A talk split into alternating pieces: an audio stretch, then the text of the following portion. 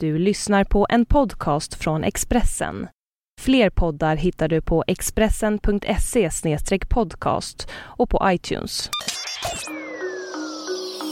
Vit maktrörelsen skapar filialer över hela världen. Det här är Expressen Dokument, ett fördjupningsreportage. Varje dag med mig, Johan Bengtsson, som idag läser Johan Eslanders text om det fruktade brödraskapet som ligger bakom flera mord. Den bildades i det beryktade San Quentin-fängelset i USA på 1960-talet. Vit maktrörelsen, Ariska brödraskapet. Den extremt våldsamma Texas-falangen kopplas nu samman med de uppmärksammade morden på representanter för rättsväsendet i delstaten.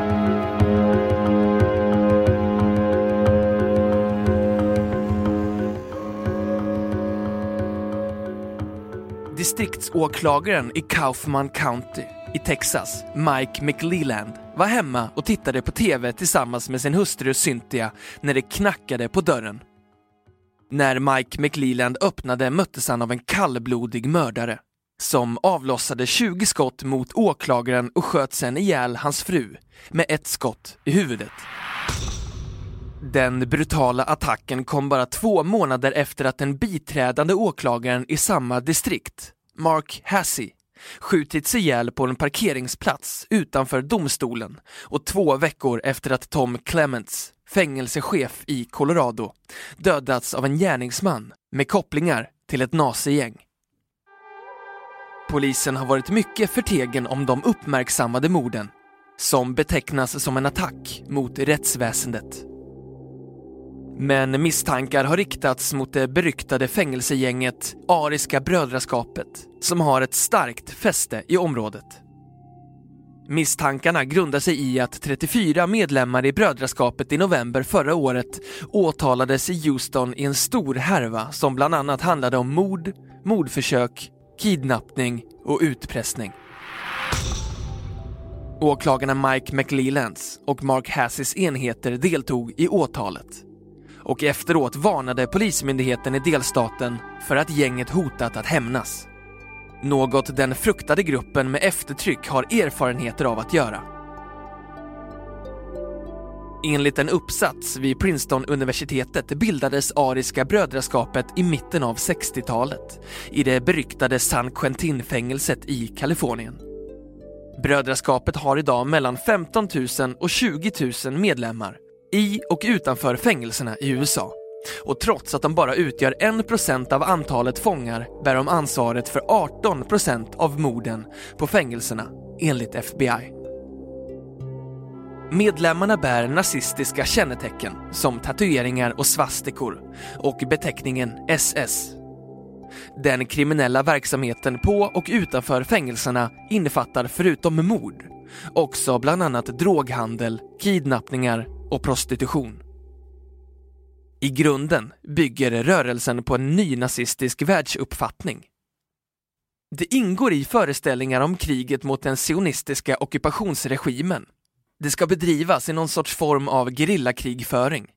Det är åklagare, journalister, poliser och andra centrala mål, säger Helene Löv, docent i historia vid universitetet i Uppsala, som forskar om extremiströrelser. I en intervju med den amerikanska antihatbrottsorganisationen Southern Poverty Law Center vittnar John Greshner, tidigare ledare för Ariska brödraskapet, om de våldsamma metoderna. Själv avtjänar Greshner dubbelt livstidsstraff för mord. Han säger, för Ariska brödraskapet är mord ett sätt att göra en social markering. Om svarta attackerar vita sänder vi ett budskap. Vi tar dem när de går med handbojor över innergården. Det spelar ingen roll. Vi slaktar honom med handbojor framför Gud och alla andra mitt på gården. Och det kommer inte bara vara några få stick. Det kommer att vara ett ont och brutalt mord. Det är så bröderna, medlemmar i gänget, gör, säger han i intervjun.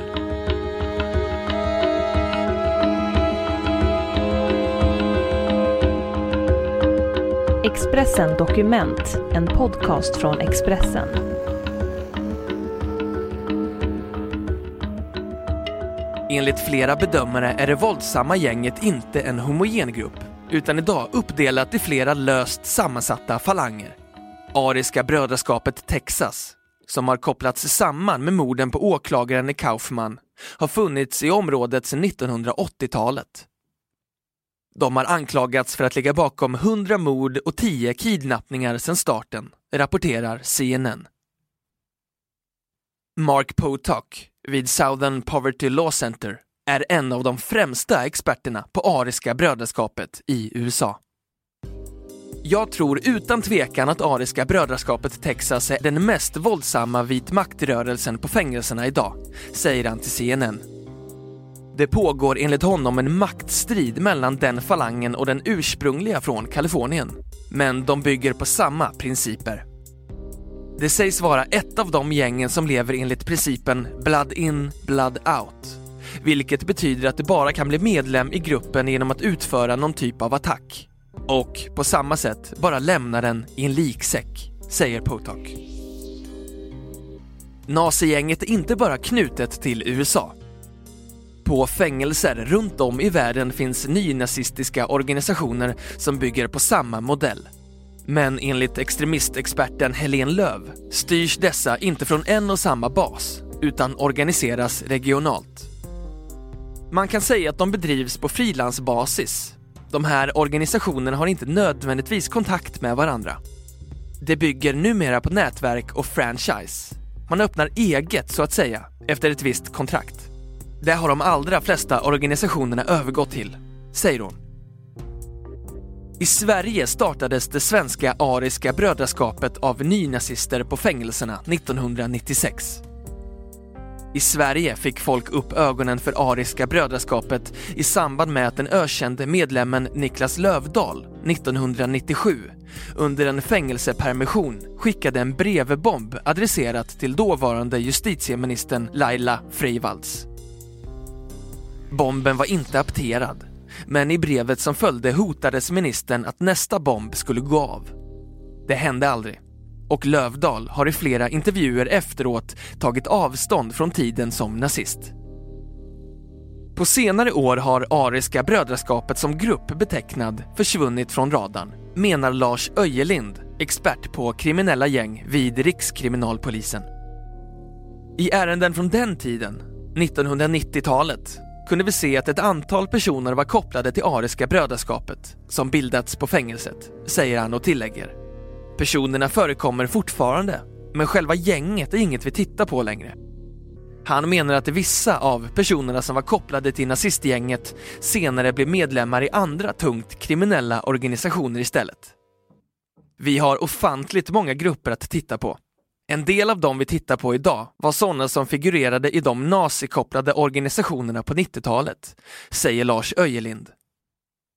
Anna-Lena Lodenius, hon säger de som var med på den tiden har lämnat rörelsen och kanske gått med i något mc-gäng. En del av dem är mer kriminella än ideologiska idag.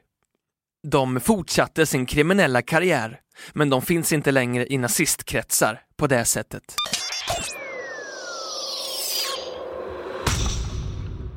Du har hört Expressen Dokument om det fruktade ariska brödraskapet av Johan Eslander som jag, Johan Bengtsson, har läst upp.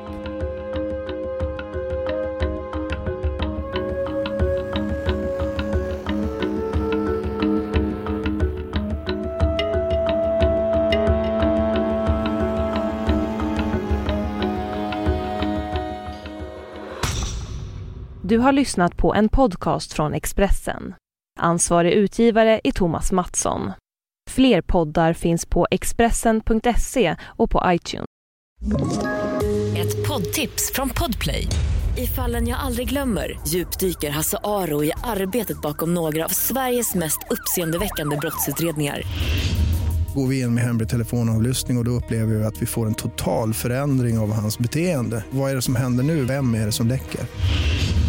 Och så säger han att jag är kriminell, jag har varit kriminell i hela mitt liv men att mörda ett barn, där går min gräns. Nya säsongen av Fallen jag aldrig glömmer på Podplay.